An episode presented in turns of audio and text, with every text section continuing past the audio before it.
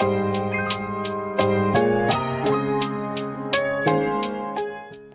んにちは、ゆみです。今日はリピーター様が多いサロンの秘密っていうお話をしたいなと思います。えっ、ー、と、実はですね、私のサロン、私のご提供しているメニューは、リピーター様のご利用が結構多いです。で、秘密とか秘訣っていうものではないんですけど、私がどういうふうに、え、ー、と、営業とか集客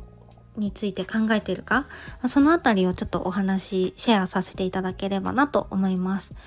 結構ですね、毎月お久しぶりの誰々さんだとか、今日は誰々さんとお仕事だとか、でも嬉しい予定ばっかりで手帳が埋まります。もう本当にね、ありがとうございますっていう感じなんですけど、えっと、毎月ですね、あの、ストーリーズとか、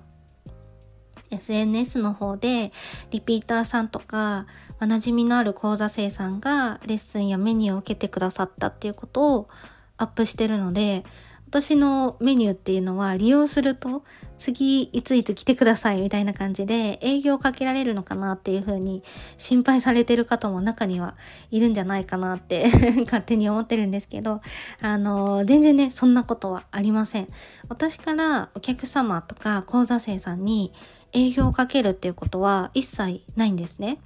で、もちろんなんか、えっ、ー、と、絶対この方が受けてくれると幸せになるのになって思った時には直接ご連絡させていただくこととかもあるんですけど、まあそれ以外は全然あの私から営業をかけるっていうことは一切ありません。で、私がね、何をしてるかっていうと、目の前のお客様に全力を注ぐっていう、これだけです。で、毎回一期一会、これが最後かもって思いながらお仕事をさせていただいております。こんな感じですね。なので本当にね、あの、大したあの、ネタはないんですけど、あの、営業的にというか、ビジネス的に賢いやり方っていうと、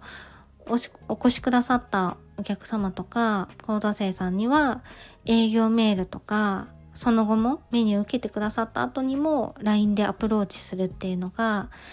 あのー、なんだろう、王道的なやり方なのかなって思うんですけど、まあ、実際に私もね、されたことがあります。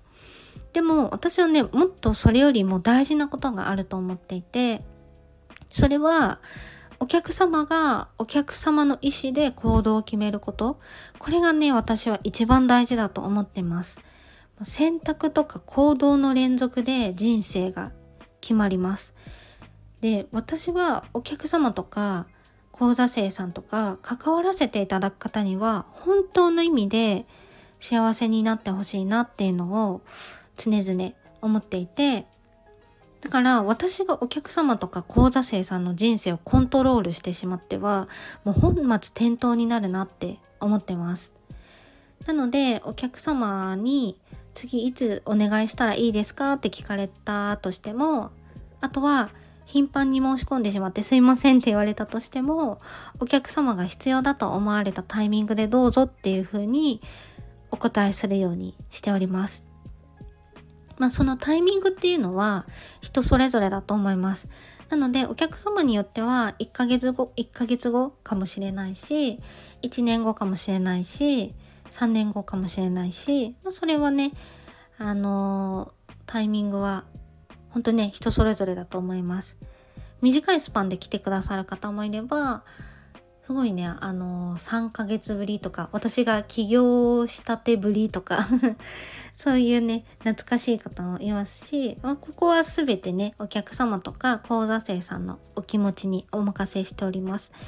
無理に営業をかけるっていうことはお互いにとって結構マイナスな面が多いのでこれはまた別の機会にお話ししようかなと思います自分の気持ちに合わせて行動するっていうことは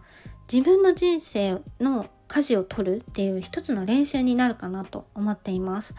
なのでぜひご自身の感覚とか直感を大切に人生を作っていってほしいなと思います。というわけで、あの、大した 話ではなかったんですけど、私は目の前のお客様に全力を注ぐっていうこと以外には、特にこれといって営業活動っていうのはしていません。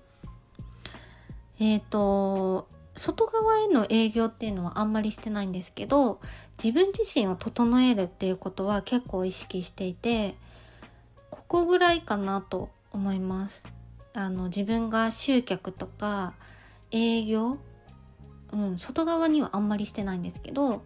あの自分を整えるっていうことは結構してますね自分の内側の世界が外側の世界を作ると思っているので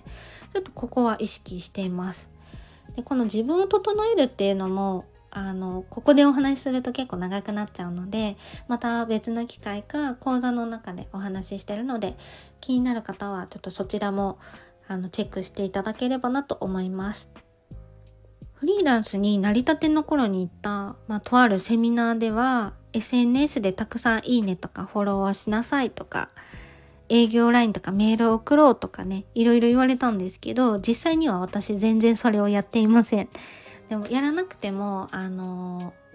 自分と会うお客様っていうのは結構来てくださってるのではい。その無理して自分に合わない営業っていうのはしなくても大丈夫なのかなと思います。自分のするべきお仕事に集中しているとお客様とのご縁っていうのは自然につながっていくものなのかなと思っております。